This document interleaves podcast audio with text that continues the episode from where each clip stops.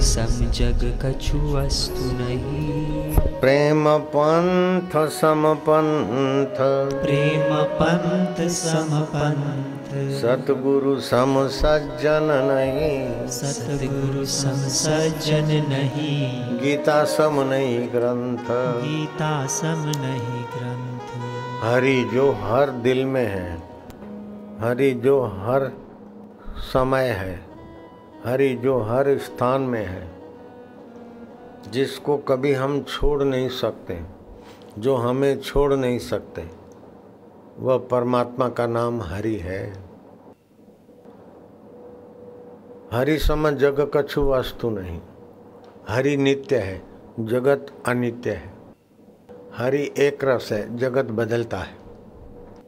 सुबह का माहौल बदल गया, मौसम बदल गया टेम्परेचर बदल गया।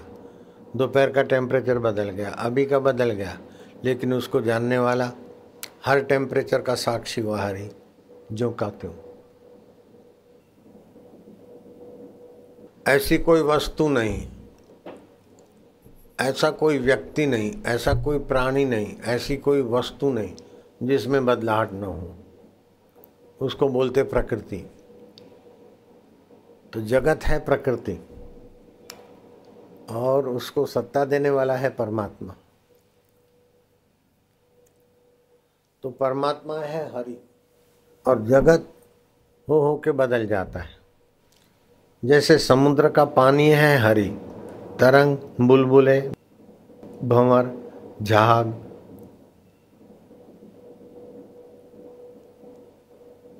ये है जगत। तो पानी के बिना बुलबुले नहीं है। तरंग नहीं है, झाग नहीं है, भंवर नहीं है। स्वच्छ पानी और मैला पानी पानी के बिना स्वच्छ और मैला भी नहीं। पानी है तो स्वच्छ मैला। तो भंवर, झाग, बुलबुले में सत्ता पानी की है। लेकिन भंवर, झाग, बुलबुला नहीं है तो भी पानी है समुद्र में। ऐसे ये जगत है भंवर, बुलबुला, झाग उथल पाथल होता रहता है। तो जगत में सतत परिवर्तन है, सतत बदलाहट है। और हरि हर अवस्था में जो कहते हैं। तो हरि समझ जगह कछु वस्तु नहीं। प्रेम पंथ सम पंथ। जितना हरि के प्रति, हरि में जगे हुए महापुरुषों के प्रति प्रेम होता है, उतना सहज सुलभ आदमी सुखी हो जाता है, रसमय हो जाता है। हरि सम जगह कछु वस्तु नहीं, प्रेम पंथ संपन्न। सतगुरु सम सज्जन नहीं। एक से एक अच्छे आदमी मिलते हैं और माता पिता भी बच्चों के लिए सज्जन होते हैं। लेकिन सदगुरु ऐसा महासज्जन है कि करोड़ों जन्म के पिता, माता मिलकर जो नहीं दिया, वो गुरु ने आंसुमल से हो गए आशाराम। तो सदगुरु सम सज्जन नहीं। और गीता सम नहीं ग्रंथ।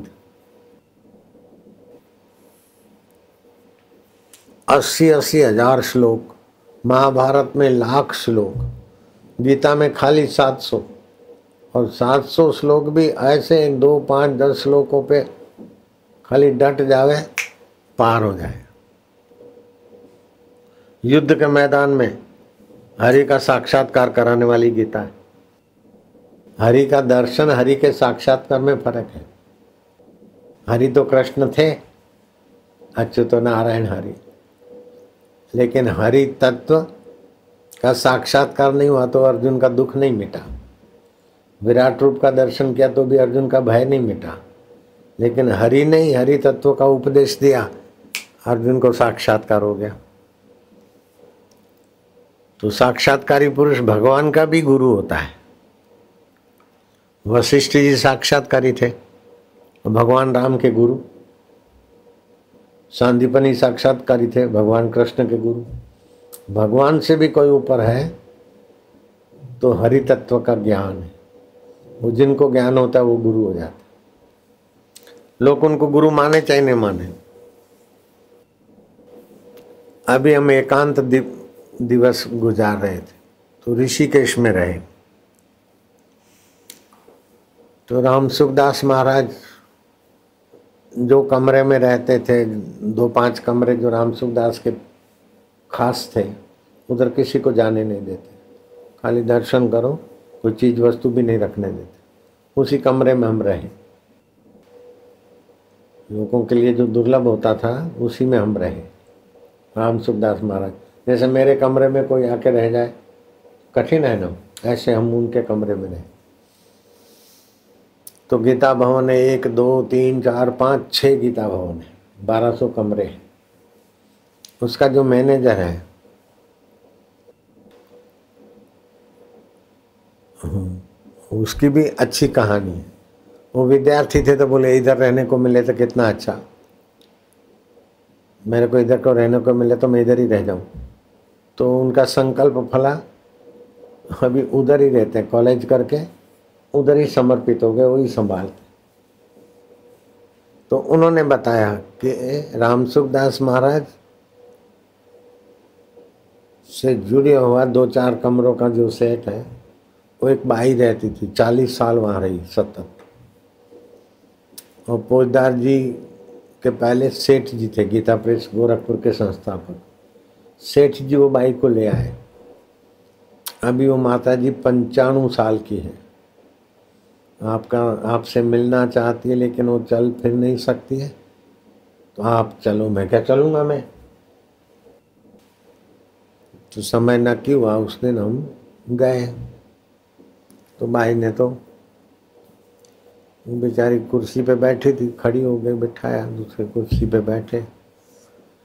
तो भाई ने बताया कि मैं एमबीबीएस पास किया, मैंने एक भी मरीज़ का रुपया पैसा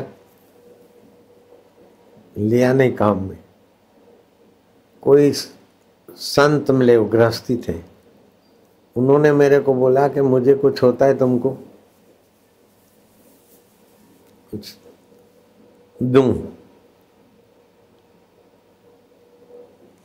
मेरे को बोला, बैठो।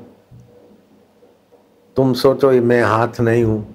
हाथ मेरे हैं, मैं हाथ नहीं हूँ। मैं सोचा, मैं पैर नहीं हूँ। फिर मैं सिर नहीं हूँ, मैं ये शरीर नहीं हूँ, मैं मन भी नहीं हूँ, मन को भी मैं जानती हूँ, मैं बुद्धि भी नहीं हूँ, अहंकार भी नहीं हूँ। तो पंच भौतिक शरीर, मन, बुद्धि, अहंकार, ये आठों चीज़ मैं नहीं हूँ। ऐसा मेरे को समझाया, फिर मेरे को बोला, मेरे सामने देखो तो उनके सामने मैंने देखा तो उन्होंने मेरे पर कृपा कर दी। मेरे को तो शरीर की सुध बुध भूल गई और छह महीने तक ऐसे ही रही। कोई खिलावे, पिलावे, न लावे, ऐसी रही।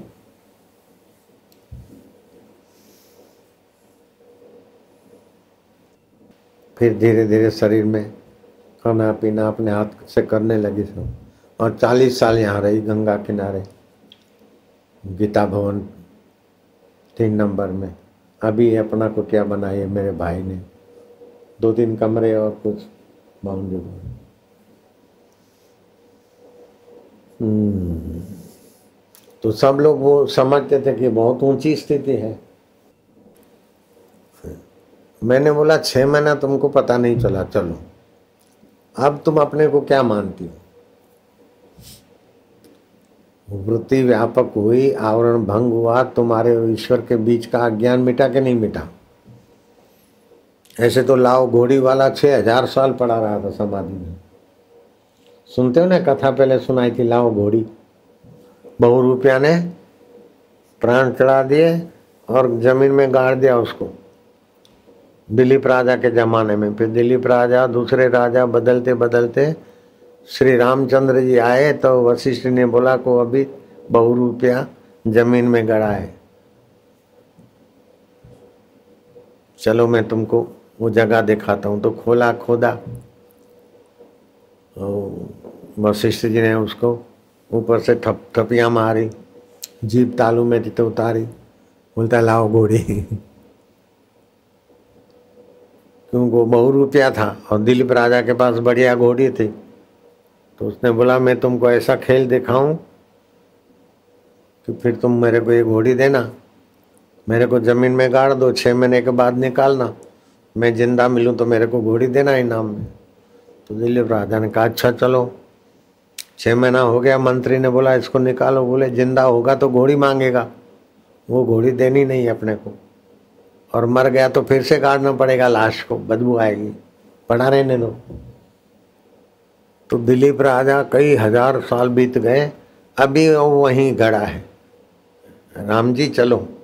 तो जीव को जब तक आत्मा परमात्मा का ज्ञान नहीं होता, तब तक सुन्न भी हो जाए। शरीर का भान भी नहीं रहे। तो क्लोरोफॉर्म में भी शरीर का भान नहीं रहता। मूर्छा में भी शरीर का, कौमा में भी शरीर का भान नहीं रहता। छः छः महीने लोग कामा में पड़े रहते हैं। तो ये तो कामा से तो अच्छी स्थिति भाई। की लेकिन भाई को पता चला कि अरे, बापू के पास कुछ और भी खजाना है। आसपास के लोग तो भाई को खूब मानते थे। लेकिन जब मैंने बात बताई तो भाई ऐसे एक मणिभाई दवे थे। मेरे से बड़ी उम्र के थे। मैं अट्ठाईस साल का था। उस समय वो सत्तर साल के थे। योगी थे। बहत्तर बहत्तर घंटे घंटे, ऊंटड़िया महादेव, अमरकंटक। ऊंटड़िया महादेव। हाथमती के किनारे। अहमदाबाद से पचास किलोमीटर साइट दूर। वहाँ बहत्तर बहत्तर घंटे की समाधि कर करते उड़ीसा में उसका परिवार था बेटे बेटे तो कभी कभी उधर आते थे तो किसी ने बोला हमारे नाम तो मेरे पास आए। तू तो सत्तर साल के होगी, बड़ी लंबी चौड़ी दाढ़ी। और मैं तो अट्ठाईस साल का, छब्बीस, सत्ताईस का। वो मेरे गोद में सिर रख के खूब रोए, बोले, अब कृपा करूँ। तो मेरे कुंटड़िया महादेव ले गए। वो बहत्तर घंटे, एक घंटा, फिर दो घंटा, फिर तीन घंटा, ऐसे करते करते सतत बहत्तर घंटे सतत बैठे रहे, समाधि में आनंद। में जब उठे तो एक अंग अस्सी साल के हो गए थे तब। उठे तो एक अंग पैरालाइज हो गया। तो यूँ संकल्प करके ठीक कर दिया, खड़े हो गए। पैरालाइज को भगा दिया। शक्तियाँ भी थी, लेकिन आत्मज्ञान बाकी है। हनुमान जी ब्राह्मण रूप धारण कर लेते थे बटुक हो जाते थे, विराट हो जाते थे। अष्ट सिद्धि थी, नवनिधि थी। वो हनुमान जी राम जी की सेवा में लगे आत्म साक्षात्कार के लिए। अर्जुन के पास भी बहुत सारी योग्यता थी। सशरीर स्वर्ग में गए। उर्वंशी अप्सरा बोले, मेरे साथ शादी नहीं करो तो एक दिन के लिए मेरे को अपनी पत्नी बना लो। एक बार मेरे को अपनी भुजाओं में ले लो। बोले, नहीं, मैं श्राप दूँगी। बोले, श्राप मंजूर है, लेकिन मैं अपना तेज प्रभाव नाश नहीं करूँगा। ऐसा अर्जुन था, लेकिन साक्षात्कार नहीं हुआ तो श्री कृष्ण तो उसका रथ भी चलाते फिर भी अर्जुन रो रहा था, विषाद युग, विराट रूप दिखाया तो भयभीत हो गया अर्जुन। जब श्री कृष्ण ने अर्जुन को उत्साहित किया और आत्मज्ञान दिया तो अर्जुन का मोह नष्ट हो गया, साक्षात्कार हो गया। तो मैं वो बाई को बोला कि साक्षात्कार की बात तो हरि सम जग कछु वस्तु नहीं, वो साक्षात जो हरि है, उसको मैं रूप में जानना है। अभी शरीर को मैं मानते अथवा मन में जो विचार है ऐसा अपने को मानते बुद्धि में जो निर्णय है ऐसा अपने को मानते तो शरीर भी बदलता है, बुद्धि भी बदलती मन भी बदलता है, मैं नहीं बदलता। वो मैं सोहम हूँ, सो मन व चैतन्य, हम, मैं हूँ। आत्मा। तो बापू बन जाएगा। तो उसको बोलते ब्राह्मी स्थिति। ब्राह्मी स्थिति प्राप्त कर कार्य रहे ना शेष, मोह कभी ना ठग सके, इच्छा नहीं लगे। तो उस हरि के प्रति जिसकी आस्था है, जिसकी प्रीति है, उसके जीवन में अमंगल होता ही नहीं। चाहे हेलीकॉप्टर गिरो, चाहे कुप्रचार कुप्रचार की आंधी गिरो चाहे कुछ गिरो उनके जीवन में दुख होता ही नहीं। सर्वदा सर्वकालेषु सर्वदा सर्वकालेषु। नास्ति तेषाम् अमङ्गलम् नास्ति तेषाम् अमङ्गलम् सर्वदा सर्वकालेषु। सर्वदा सर्वकालेषु। नास्ति तेषाम् अमङ्गलम् नास्ति तेषाम् अमङ्गलम्। येषां हृदयस्थ भगवान्। येषां हृदयस्थ भगवान्। मंगलाय तनो हरि। मङ्गलाय तनो हरि। वो हरि जो है तन को धारण करने की शक्ति देने वाला और तन नहीं होता फिर भी रहता। बुलबुले नहीं रहे तरंग नहीं रहे भंवर नहीं रहे परपोटा नहीं रहे फिर भी पानी तो रहता है। ऐसे शरीर नहीं रहे, मन नहीं रहे, बुद्धि नहीं रहे, फिर भी आत्मा तो रहता वो हरि। शरीर को तो भगवान ने भी नहीं रखा, लेकिन तुमको तो भगवान भी नहीं मार सकते। तुम्हारा आत्मा हरिमय है, ये समझ होनी चाहिए। तो हरि समझ जगह कछु वस्तु नहीं। और प्रेम पंथ सम पंथ, हरि को अपना मानने से प्रीति होती हरि की आवश्यकता जानने से प्रीति होती है। भूख में अन्न की आवश्यकता, अन्न प्यारा होता है। पानी की आवश्यकता में पानी प्यारा होता है। ऐसे हरि की आवश्यकता में हरि प्यारे लगेंगे। हरि प्यारे लगेंगे तो जल्दी काम बन जाएगा। अभी तो अभागी संसार की वस्तु प्यारी लगती है। रुपया प्यारा लगता है। वाह हवाई प्यारी लगती है। सोफा प्यारा लगता है। टीवी प्यारी लगती है। छापू प्यारू लागे। हरि के बिना कुछ प्यारा न लगे। हो गया काम। तो उनका अमंगल नहीं होता। जिनको हरि के प्रति अपना तो है। तो अमंगल नहीं हुआ तो कोई बात नहीं। लेकिन फिर और क्या होता है? नित्य उत्सव रहता है। जहाँ जाए वहाँ उत्सव उत्सव। पगला करे तो भी उत्सव एयरपोर्ट पर जाए तो भी उत्सव। जहाज़ में बैठे तो भी उत्सव, चुप बैठे तो भी उत्सव। नित्य उत्सव। साक्षात्कारी के जीवन में नित्य उत्सव। नित्य उत्सव भी रहता है और नित्य श्री भी रहती है। चुनाव जीत गए तो दो दिन, चार दिन उत्सव करेंगे। इतना मेहनत करके उत्सव का मज़ा थोड़ा आता है।